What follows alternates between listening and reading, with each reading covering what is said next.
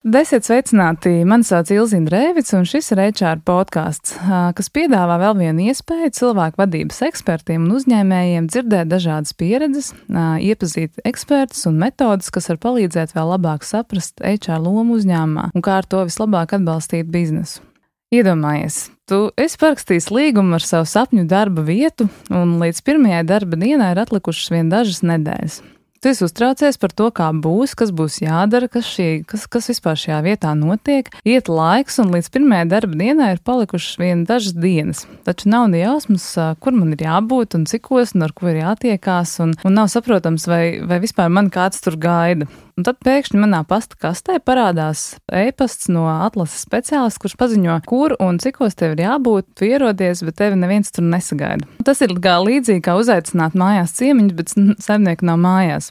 Jā, tad jauno darbinieku onboardings ir strateģisks process, un šī bija tikai situācija, kuras aprakstīju, kāda varētu būt kāda viena jauna darbinieka dzīvē. Tad par šo strateģisko procesu un darbā ievadīšanas procesu šodienas epizodes tēma, un šodien ciemos pie manis ir Gitāna Dāvidsona. Sveiki, Gita. Sveiki. Jā, tad Gitāna pastāst nedaudz par sevi. Šis ir grūts uzdevums, gandrīz kā, kā uzsākot darbu jaunā vietā, kad arī darbiniekam jāiepazīstas ar kolēģiem. Īsi es par sevi varu teikt, ka esmu organizācija psiholoģija un organizācija konsultante. Un šīs divas lomas tiešām savienojas manā pamatdarbā, ka es strādāju ar organizācijām, uzņēmumiem, galvenokārt par vadības un personālvadības jautājumiem. Un tā pievienotā vērtība arī ir, ka es esmu psihologs, līdz ar to uz procesiem, kas varbūt dažkārt pat ir tādi tehniski procesi, es skatos arī no tāda cilvēku un grupu mm -hmm. skatu punkta. Mm -hmm, tad pilnībā saproti. Tikko sapratu, kā tas viens cilvēks varēja justies, kurš uh, Jā, nu, nesaņēma nekādu ziņu par to, kur viņam jābūt. Droši vien, varbūt pat tehniski šajā gadījumā viss bija kārtībā. Varbūt tam cilvēkam pat bija darba galds nolikts, taču psiholoģiski jā, viņu neviens nesagaidīja. Mm. Nu jā, tad arī par, to, par to pirmo darba dienu viss ir par un ap to pirmo darba dienu. Nu, lielākoties, kā tu sāc, un tad jau tālāk tas process, kā tu iepazīstini šo cilvēku ar to, kas viņam būs jādara. Tad mans jautājums ir, kāda tev, Gitāna, izskatās ideālā pirmā darba diena uzņēmumā? Jā, nu, mana ideālā darba diena es mēģinu sevi tiešām ielikt tādās darbinieku kurpēs, jo es jau diezgan ilgu laiku esmu cilvēks, kas vada sevi un vadu, vadu citus cilvēkus, jau mēģinu mm. pirmās dienas radīt citiem. Taču tā varētu izskatīties apmēram šādi. Protams, ka mani sagaida. Sagaida vai nu kolēģi, vai mans vadītājs. Droši vien, ka tas tiešām var būt pat uh, viss kopā, un tā ir iepazīšanās ar komandu. Un, manuprāt, tas, kas man būtu svarīgi, ka uh, es pirmajā dienā tiešām saprotu, nu, kas tad mani sagaida, nu, vismaz tuvākajos tuvākajās nedēļās, mēnešos, un varbūt pat arī tādās lielās līnijās tuvākajā gadā. Respektīvi, ka ne tikai man uzreiz tiešām ierāda darba vieta, darba galda, noliek uz galda milzīgas maps ar uzdevumiem un uh, normatīviem mm. aktiem, ar ko jāiepazīstas, bet ka es kopumā saprotu, ko, ko nozīmēs mans darbs šeit. Mm -hmm. Kas man sagaida mācību ziņā, kas man tiešām sagaida uzdevuma ziņā, kā man darbu vērtēs, kādi būs uh, tie procesi, kas attiec uz mani kā darbinieku. Manuprāt, tā ir būtiska daļa. Mm -hmm. Un, uh, protams, tiešām ir svarīga iepazīšanās ar cilvēkiem.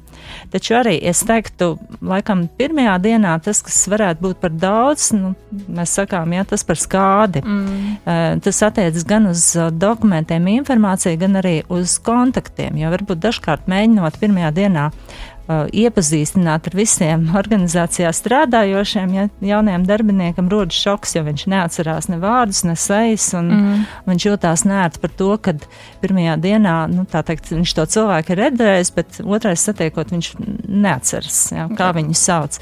Tāpēc, manuprāt, ir, ir labi, ja pirmajā dienā tiešām nu, iepazīšanās notiek ar tuvējo komandu, mm. kolēģiem, vadītāju.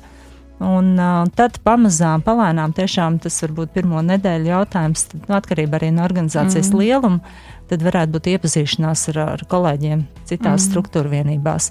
Tas tāds ideālais variants. Jā, nu, es domāju tādu... par savu arī, kā es gribētu. Tiešām, jā, mm -hmm. kā es gribētu.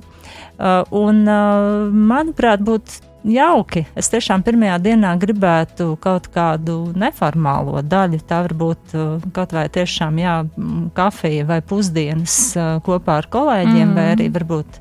Uh, ja kolektīvs tiešām ir neliels un, un priecājas par manu ierašanos, ka mēs arī, nu, varbūt vakarā aiziet kaut kur kopā pasēdēt superīgākā dienas arī gribētu tajā dienā būt ar tevi kopā. Droši vien, ka vēl varētu pat uzbūt kādas jaukas lietas. Nu, tur droši vien ir uh, uz galda ir krūze un ziedi vai kaut kāds uh, īpašs sveiciens vai grāmata par šo Jā, nu, par tādu, pat, ja nosaukšu tādu tehnisko aprīkojumu, kas būtu darba vieta.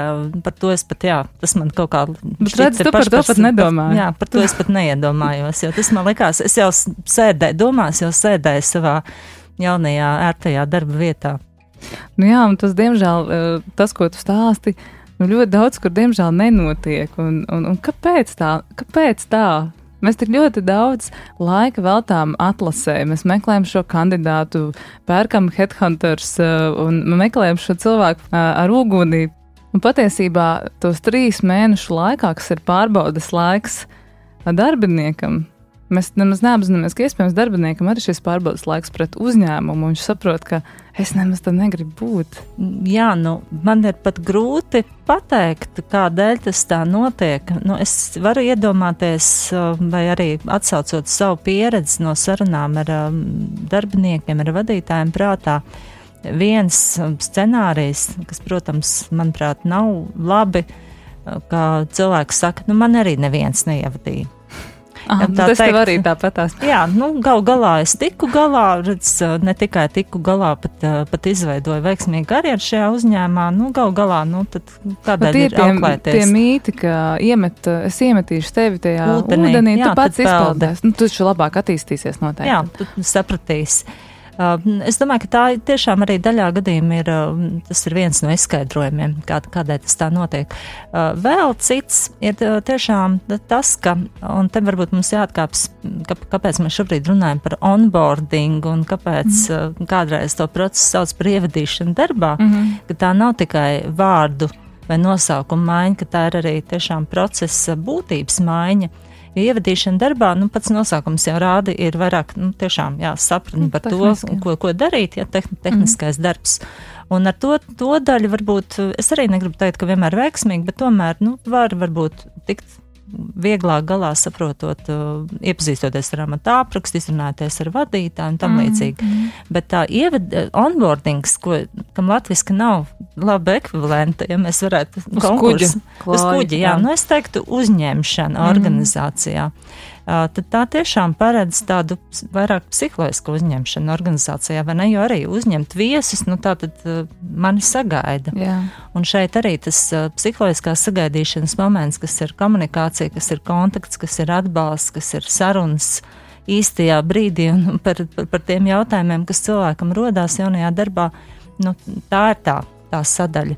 Un, jā, nu, tas prasa padomāt, tas prasa iekāpt tā jaunā darbinieka urpēs, mm. tas prasa laiku, un gal galā tas ir darbs, kuru daudzi neuzskata par darbu. Mm. Tu patiesībā pazaudē to cilvēku dēļ tā, ka tu emocionāli viņu neuzņem. Un tā ir tā, tā, tā, tā ir tā psiholoģiskā puse. Jā, Jā viens tev ir, tu vari uztaisīt čeklistu, ko 90 dienās ir jāizdara ar šo mm. cilvēku. Bet mēs visi esam cilvēki, mēs jūtam, ka mūs vienkārši nesagaida emocionāli. Tev tu īsti nevienam nerūp, jo tu dažkārt liec, liec, liecies tā kā liekas organizācijā viens. Jo tu nepazīsti cilvēku. Jā, jo, un uh, arī manuprāt, kad uh, otrs, ko, ko es arī raksturojot savu ideālo pirmo darba dienu, minēju, ka dažkārt arī jā, tiešām ir šie čeklisti, un, un tajos ir paredzēti ļoti būtiski procesi un būtiskas aktivitātes taču tas viss ir tādā ļoti intensīvā režīmā. Tā teikt, mm. vienā dienā vai dažās dienās tad, uh, tam jaunajam darbiniekam uh, izstāstīt, parādīt visu, mm -hmm. uh, kur atkal darbojas cilvēku psiholoģija, ka mēs nevaram, mēs jau tā esam satraukušies, jo mēs esam nonākuši jaunā vietā, nu, varētu teikt, jaunā ģimenē, ja mūsu mm -hmm. jaunajā, jaunajā kolektīvā. Un tad, ja ir tik daudz informācijas, ir turklāt par dažādām tēmām, nav iespējams to aptvert. Tāpēc mm. arī atkal ir vajadzīgs nu, pirmkārt tāda dozēšana, otrkārt cilvēks vai cilvēki, mm. kas redz, kas, kas ar mani notiek, ja kurā brīdī ir par daudz, kurā brīdī man rodas jautājums, kuriem mm. es, man ir vajadzīg, vajadzīgs atbalsts un atbildes tāds struktūrēts process arī, nu, saprotot cilvēku psiholoģiju, nespēja visu uzņemt, jo nu, es arī nesen gāju cauri tādam jaunā, jauna darbinieka tādām pieredzēm, un tu saproti, ka viss jau ir kārtībā, par visu jau ir padomāts. Tikai neviens nav iekāpis tā darbinieka kurpēs Jā. un sapratis, vai tik tiešām tas ir fiziski iespējams. Un es domāju, ka diezgan daudz piedzīvo to, ka nu, pieauguši cilvēki saprot, ka viņiem ir jāmācās, viņiem ir kā, nu, jāapgūst jaunas lietas, bet tev to visu vienkārši jāizdara viens nedēļas laikā. Jā. Tas ir ļoti, ļoti grūti. Un tāpēc es domāju, ka pēdējā laikā jau ļoti daudz arī runā par to employee experience, tas darbinieka dzīves ceļš, Jā, kā viņš sākās. To gribēju arī minēt, ka jo vairāk to dara. Tiešām analizējot to darbinieku, jaunā, šajā gadījumā jaunā darbinieka pieredze, plus arī intervē, runā ar cilvēkiem, kur, kur ir sākuši vai nesen sākuši vai plāno sākt darbu, ko, ko viņi mm. sagaida, kas viņiem ir būtiski. Tad šo procesu var izveidot tādu uh, nu, es gribētu teikt, cilvēciskāku. Mm, mm. Ne tik uh, mehānisku, kurā ir visas labās, pareizās lietas, bet varbūt ne pareizā brīdī un pareizās arī proporcijās. Mm.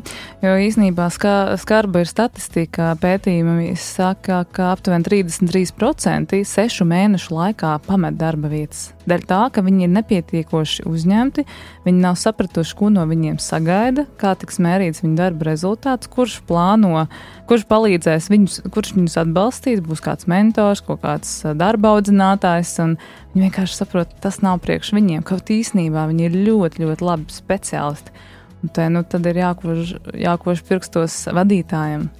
Jā, nu, es gribētu to, to, ko tu saki, papildināt ar tādu netieši onboardingu, bet to var šajā brīdī attiecināt uz onboardingu arī tādu psiholoģisko pētījumu daļu, ka jo augstāks gaidas, expectācijas, ja tās netiek piepildītas, jo lielāka vilšanās. Un šajā gadījumā mm -hmm. arī faktiski cilvēki gaidot uh, jauno darbu, arī iespējams tiešām tā, tā, tas ir viņu sapņu darbs, vieta, mm -hmm. par ko viņi ir sapņojuši. Līdz ar to viņu gaidas ir augstas darba devēja gaidas mm. ir augsts.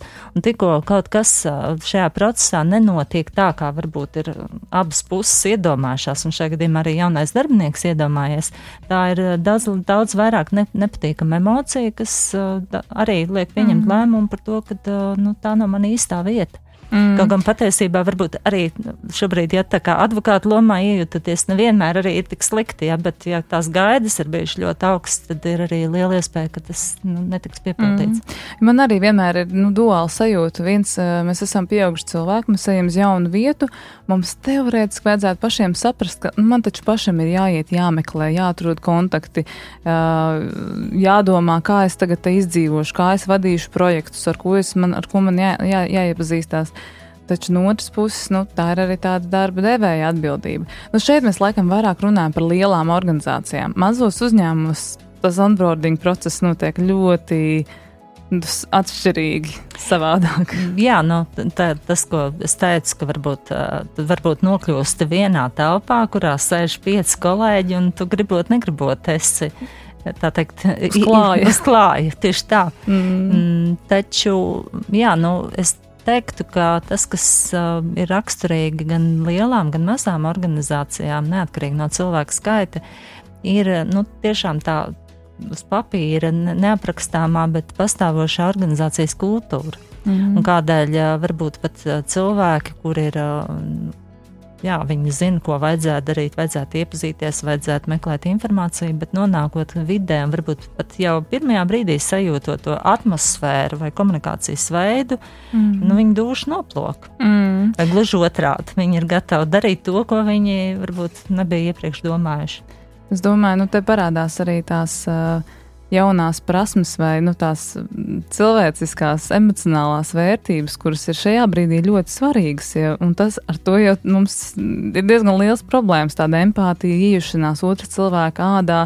Viņš taču nezina, kur jūs liekat krūzītes. Viņš taču nezina, ka tagad ir, mēs darām tā, un, un tad tu saņem to kā pārmetumu. Bet Bet mēs jau darām tā, neviens Jā, tā nedara. Es atceros, tas tiešām ir tāds jau vismaz gadus desmit vecs piemērs, bet ļoti labi ilustrē šo situāciju, ka viens jauns darbinieks pirmajā dienā iemantoja nu, augstākā vadītāja nelabvēlību, dēļ tā, ka viņš, protams, nezinot, ka mēs darām tā, bija savu auto novietojis viņa stāvvietā.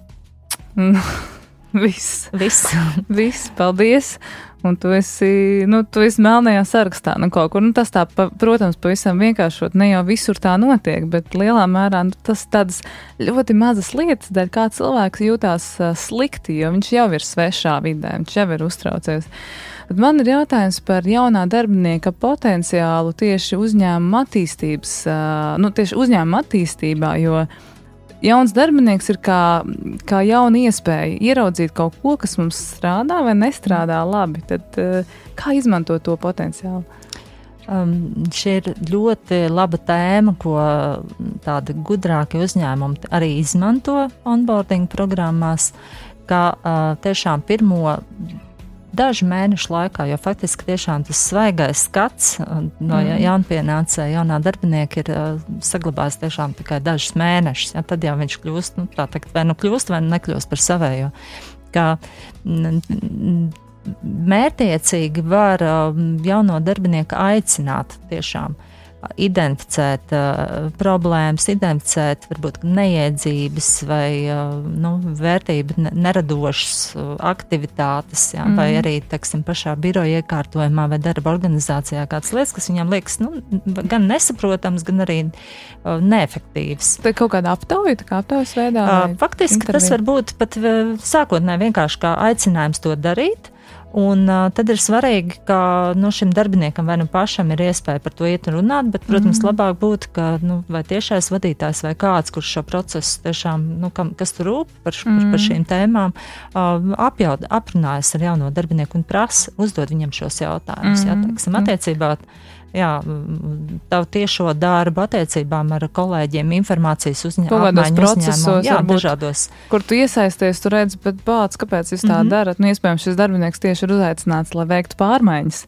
Un tad viņi vienkārši visi nobeidz mm -hmm. ar to, ka viņš mēģina kaut ko mainīt. Un, jo kaut vai tāds šķietam vienkārši jautājums, vai pirmajā, pirmo nedēļu laikā tu nu, pamanīji, jebkurā no, no, no, no jomām, kaut ko, kas tev liekas nesaprotams vai pat neiedzīgs. Mm -hmm. ja? Tam, protams, var arī strukturēt, veidot detāls aptaujas, jau jautājot par konkrētiem, konkrētiem aspektiem, taču arī vienkārši. Ja? Tātad dodot mm. uzdevumu, piefiksēt un runāt par tām lietām, ko, ko pamana, un prasīt šo viedokli. Mm. Ja?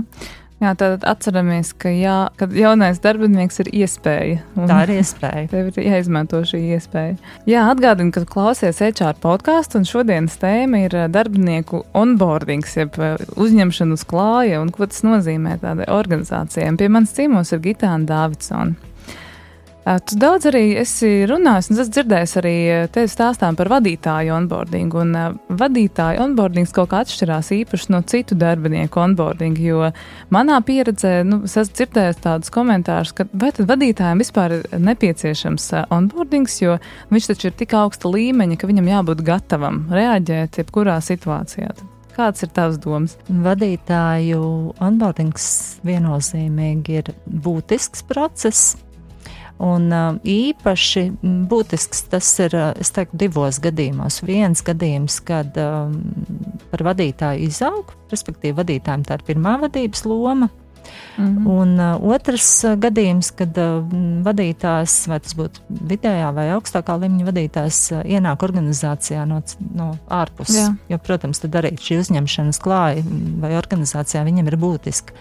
Es uh, gribu pakavēties pie tās pirmās situācijas. Uh, Um, tādēļ, ka uh, pat ja organizācija ir pazīstama, tad uh, darbs, um, amats, speciālists un vadītājs, nu, tās ir divas pilnīgi dažādas lomas. Mm. Un patiesībā, nu, tā jau šobrīd daudz strādāt ar vadītājiem, tas, ko es redzu un dzirdu, ko viņi paši arī saka, ka um, nu, ir grūti izaugt no tām speciālistu kurpēm. Un ļoti daudz vadītāju turpina darīt speciālistu darbu, arī esot vadītāju lomā. Mm. Tad iedomājies, nu, cik, cik labi būtu, ja tajā brīdī, kad tiešām arī notiek šī pārēja un ir onboardings tieši vadītāju lomā, kāds šim jaunajam vadītājam palīdzētu mm. izrevidēt viņa līdzinājos pienākumus, izrevidēt viņa līdzinājos darba paradumus un tā teikt iemācīties, iemācīties deliģēt daudz ātrāk nekā varbūt pēc 3, 4, 5 gadiem, kad mm. uh, viņš jau ir nu, iz, tuvu izdegšanai un saprot, ka vai nu viņš. Viņš tad saprot, ka vajadzēja nu, nodaliģēt. Jā, ka vajadzēja nodaliģēt ātrāk un ka pēc būtības viņš turpina vismaz daļai pildīt uh, iepriekšējo lomu, bet jau esot it kā vadītāji, vadītāji mm. kurpēs. Mm -hmm. Tā kā mainās, uh, jā, var mainās. Šī ir viena būtiska tēma, kas ir vadītājiem, nav, nav jaunajiem darbiniekiem. Bet tas nozīmē tādam jaunajam, jaunā lomā esošam vadītājam. Tas ieteikums būtu, kas ir jaunas mācības par to, kā būt jaunā vadītāja lomā vai kaut kāda vēl atsevišķa programma. Mācības un noteikti būtu labi coachings vai mentorings no kāda jau pieredzējuša organizācijas vadītāja, no pašas mm organizācijas vai no ārpuses kas tiešām nu, palīdz šim vadītājam tieši pārskatīt to viņa mm. ja, darbu, veicamo darbu sarakstu, ko, ko darīt, ko nedarīt, kā mm. risināt dažādas vadības situācijas.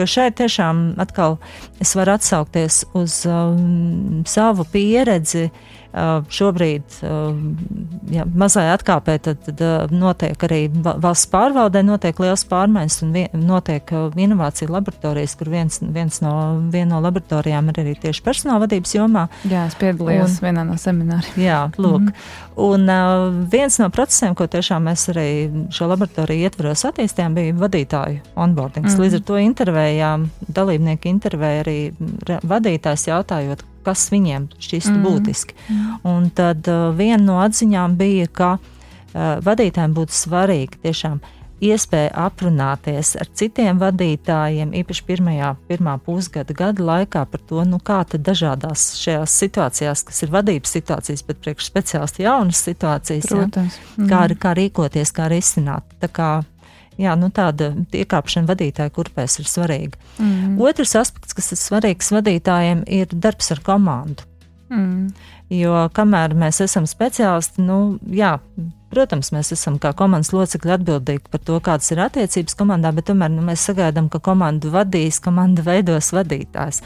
Ja, jā. nu, tad nonākot vadītāja lomā, tad uh, tas vadītājiem arī ir jādara. Un atkal tas ir kaut kas jauns. Uh, Tas arī nozīmē īpaši pirmajos mēnešos daudz uzmanības laika pievērst komandas sastāvam, gan mm. no tādu prasmu, kompetenci viedokļa, gan no savstarpējo attiecību viedokļa. Jo to, ko daudz vadītāji atzīst, ka viņi daudz ātrāk būtu pieņēmuši lēmumus par iespējamām izmaiņām komandām, uh, teiksim, tuva, tiešām tuva pirmo trīs vai pat sešu mēnešu laikā, ka bieži vien šie lēmumi ir novēloti. Mm -hmm. To, ka kaut ko vajadzēja darīt un mainīt ātrāk, jāsaprot, nu, teiksim, pēc gada ļoti, vai, ļoti vai ilgāk. Grūti, ļoti grūti vadītājiem no speciālista, cevišķi savā, savā kolektīvā kļūt par vadītāju. Tas ir taču tik viegli iekāpt apakaļ tajā speciālistu kurpēs, un ja tev nav tas atbalsts ārējais, kaut vai tavs mentors vai Jā. tavs vadītājs, kurš tevi atbalsta, tad ir ļoti grūti sagaidīt labus rezultātus. Noteikti vēl trešais, ko es gribu minēt, atkal runājot par jau pieminētajām ekspektācijām, ka nu, vadītāji, kurpēs nonākot, un tas attiec gan uz tiem, kas izaug savā organizācijā, gan tiem, kas ienāk no malas, ir arī ļoti daudz uh, gaidu, ekspektāciju no kolēģiem citās struktūra vienībās, mm -hmm. kuras arī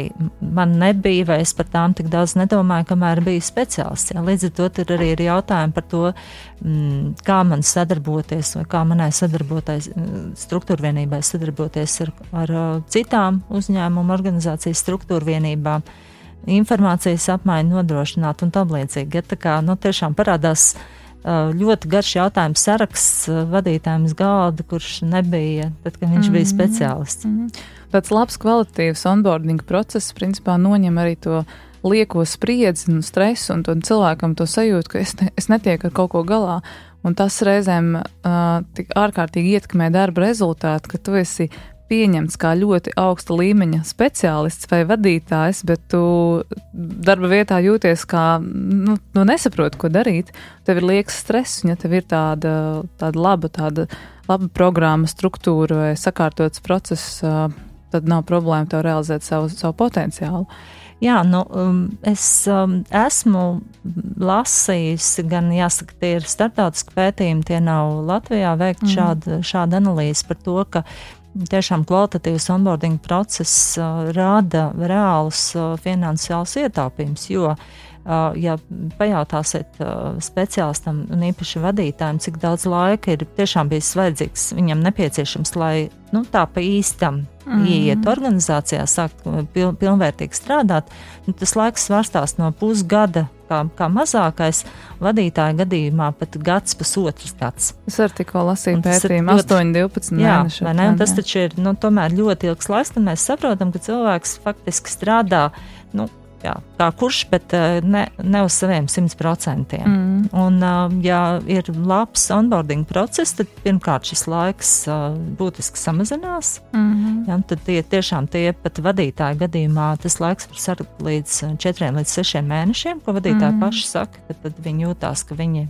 ir aptvēruši, mm. viņi saprot un viņi var, viņi var pilnvērtīgi strādāt. Un, protams, tas arī nu, šo atdevi jau pirmajās, pirmajos mēnešos būtiski palielina, jo tiek mazāk laiks tērēts informācijas meklēšanai, mazāk stresa, līdz ar to labāk darba atdeve. Netērē sev enerģijas liekām lietām.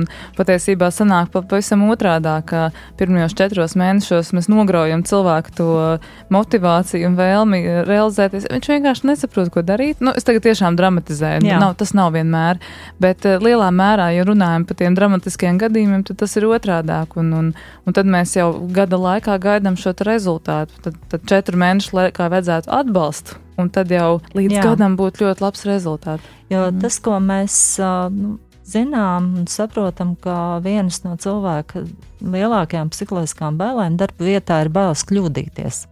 Jā, un tad, ja, nesasniegt, jā. jā, un ja pirmajos mēnešos ir reāls situācijas, ka cilvēks tiešām nu, savas nezināšanas, informācijas trūkuma dēļ vai kādu citu iemeslu dēļ kļūdās. Un iedomājies, ja vēl tiešām par to tam ir negatīvs seks, nosodījumi mm. vai ja, vēl kaut kāda, jā, tad tā iespēja, ka turpmāk es divreiz vai trīsreiz pārdomāšu, pirms nākšu ar kādu iniciatīvu vai kādu ierosinājumu, nu, mm. jā, tas risks pieaug, ka cilvēki vienkārši jau dēļ tā. Uh, nu, nokauj savu, vai tiek nokauta jau viņa iniciatīva un vēlme nākt ar izcinājumiem. Mm. Mēs daudz runājam par to, ka ir jāatbalsta darbinieki, kas ienāk organizācijā. Un vienalga, cik liels uh, ir uzņēmums, mazs vai liels, uh, tā, tā vislielākā loma tomēr ir vadītājiem pie tā darbinieka uh, ievadīšanas. Un, un vienmēr tiek runāts, ka vadītājiem nav laika šim, tam nav laika to jauno darbinieku uzņemt. Tad, Kas būtu tie varbūt tavi ieteikumi, kas vadītājiem ir jādara, lai tas darbinieks nu, vismaz saprastu, kur viņš atrodas, kā lai viņš justos labi?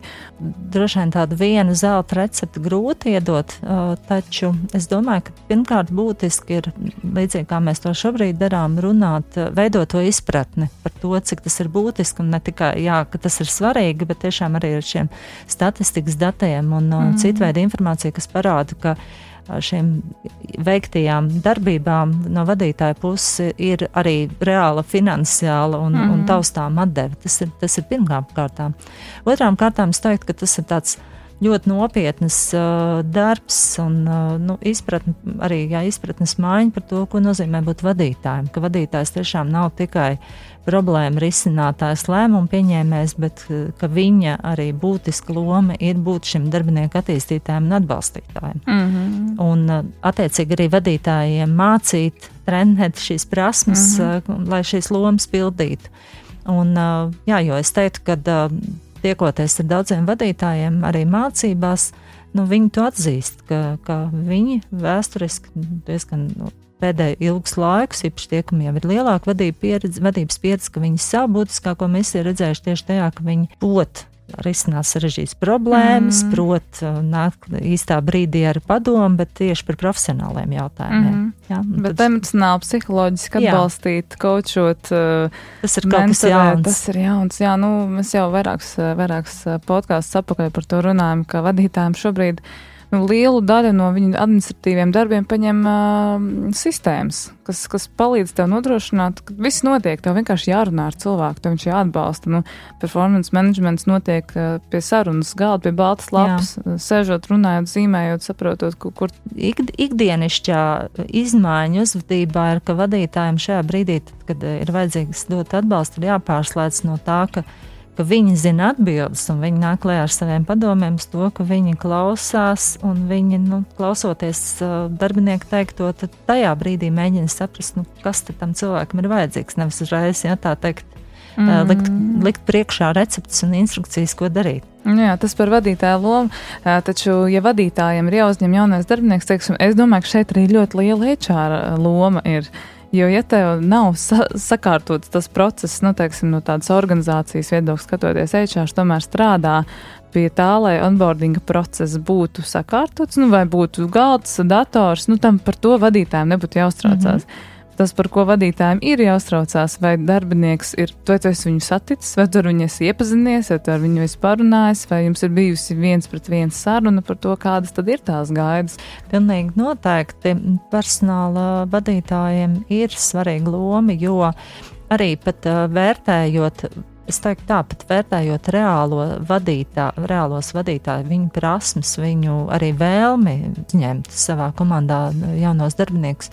Dažkārt uh, var palīdzēt tas, ka uh, šo lomu sadalīt uh, divās vai pat trijās lomās, ka tiešām tiešais vadītājs, jā, viņš varbūt saglabā to profesionālo mentoringu, mm. ja profesionālo ievadīšanu, bet tad par šiem tādiem psiholoģiskiem jautājumiem uh, ir kāds vēl, varbūt arī mm. personāla speciālists, personāla partners vai, vai kāds cits kolēģis vai vadītājs, kurš nu, grib šo lietām. darīt. Vadītājiem ir jābūt tajā dienā klāt, un tā ļoti bieži var būt problēma organizācijās, kur ir pārobežu komandas, kur vadītājs ir citā valstī, un, un, un tad ir jācīnās par to, lai vadītājs atbrauktu satikt cilvēku. Un... Nu, manuprāt, jau mūsdienu tehnoloģijas izmantojot, jā, šī pat arī nav problēma. Pietikt ar to, ka būtu uh, pirmajā mm. dienā videokonferences vai zvans. Mm, mm. Jā.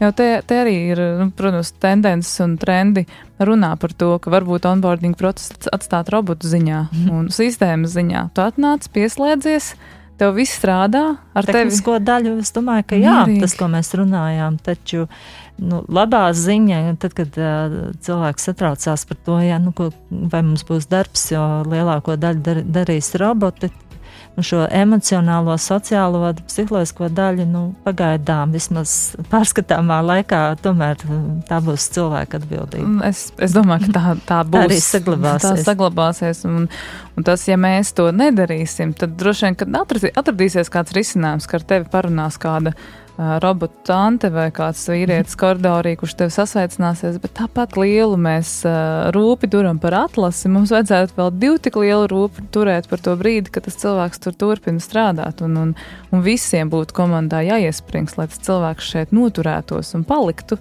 Nevis jādara viss, lai viņš tur nu, nepaliktu un nejustos labi. Jā, nu, es domāju, ka tas ir tāds arī attieksmes un uh, domāšanas veida maiņas jautājums, kad attiecības tikai sāks tajā brīdī, kad uh, darbinieks ienāk un aiz viņa aizverās durvis. Ja? Mm. Nevis viņš nonāk pie mums un garantēti pavadījis pie mums nākamos desmit gadus. Nu, tas ir tāds tiešām tas droši vien arī jautājums, kā pareizi sadalīt tās pūles uh, starp atlasi un ievadīšanu, vai ne, ka neizšaut uh, visu pulveri un, uh, jā, mm. ne, demonstrējot, cik mēs labi un, un cik mēs lieliski uzņēmums, ka kādu mēs varbūt arī esam, bet, mm. ne, beidzot šo, šo pārdošanu, ieinteresēšanu brīdī, kad tiek parakstīts darba līgums. Mm. Patiesībā ir svarīgi sadarbību jā, veidot un attīstīt tieši tad, kad cilvēks atnāk. Manuprāt, kaut kur pavisam nesen ceļoja tāds uh, stāsts ar ilustrāciju kopā, kur uh, cilvēks nonāca debesīs, un viņam vajadzēja izvēlēties, kur viņš grib, un, un tur, tur bija elle un paradīze, un, un cilvēkam ļāva paskatīties vienu Jā. dienu, kā ir elle un kā ir paradīze, un tad elle bija tā tā vieta, kur bija viss ideāli, super, mums ir tādas vērtības, mums ir šāds process, atalgojums ir superīgs. Un, un tā, kad cilvēks izvēlējās tur aiziet, tad viņam paziņoja, ka, ah, nē, tā bija atlases diena, tas, jā, tas jā, bija joks. Šis... Es domāju, ka arī, lai vair, būvētu tādu stiprāku tiltu starp atlasi un uh, onboardingu, ir dzirdēti. Un šai ziņā, manuprāt, tieši mazie un pat uh, jaunu uzņēmumu to labi dara. Uh, ka viņi jau atlases procesā daudz vairāk nu, ļauj tam jaunajam darbiniekam ieskatīties tajā organizācijas mm. ikdienā. Un, manuprāt, tas ir ļoti labs veids, Super. kā tiešām ne, nu, neradīt to stikla sienu, ka te bija atlase un te mēs visi skaisti un, un cik viss mums labi, un tad mm. vai ne mm. tiešām es, es nokļūstu ellē. Mm. Es tikko pavisam tikos arī ar uh, Vividlī uh, vadītāju ar VR, kas ar uh, virtuālu realitāti brillēm uh, strādā un uh, izstrādājis to rīku, tu var apskatīt telpas uh, izstrādes procesā.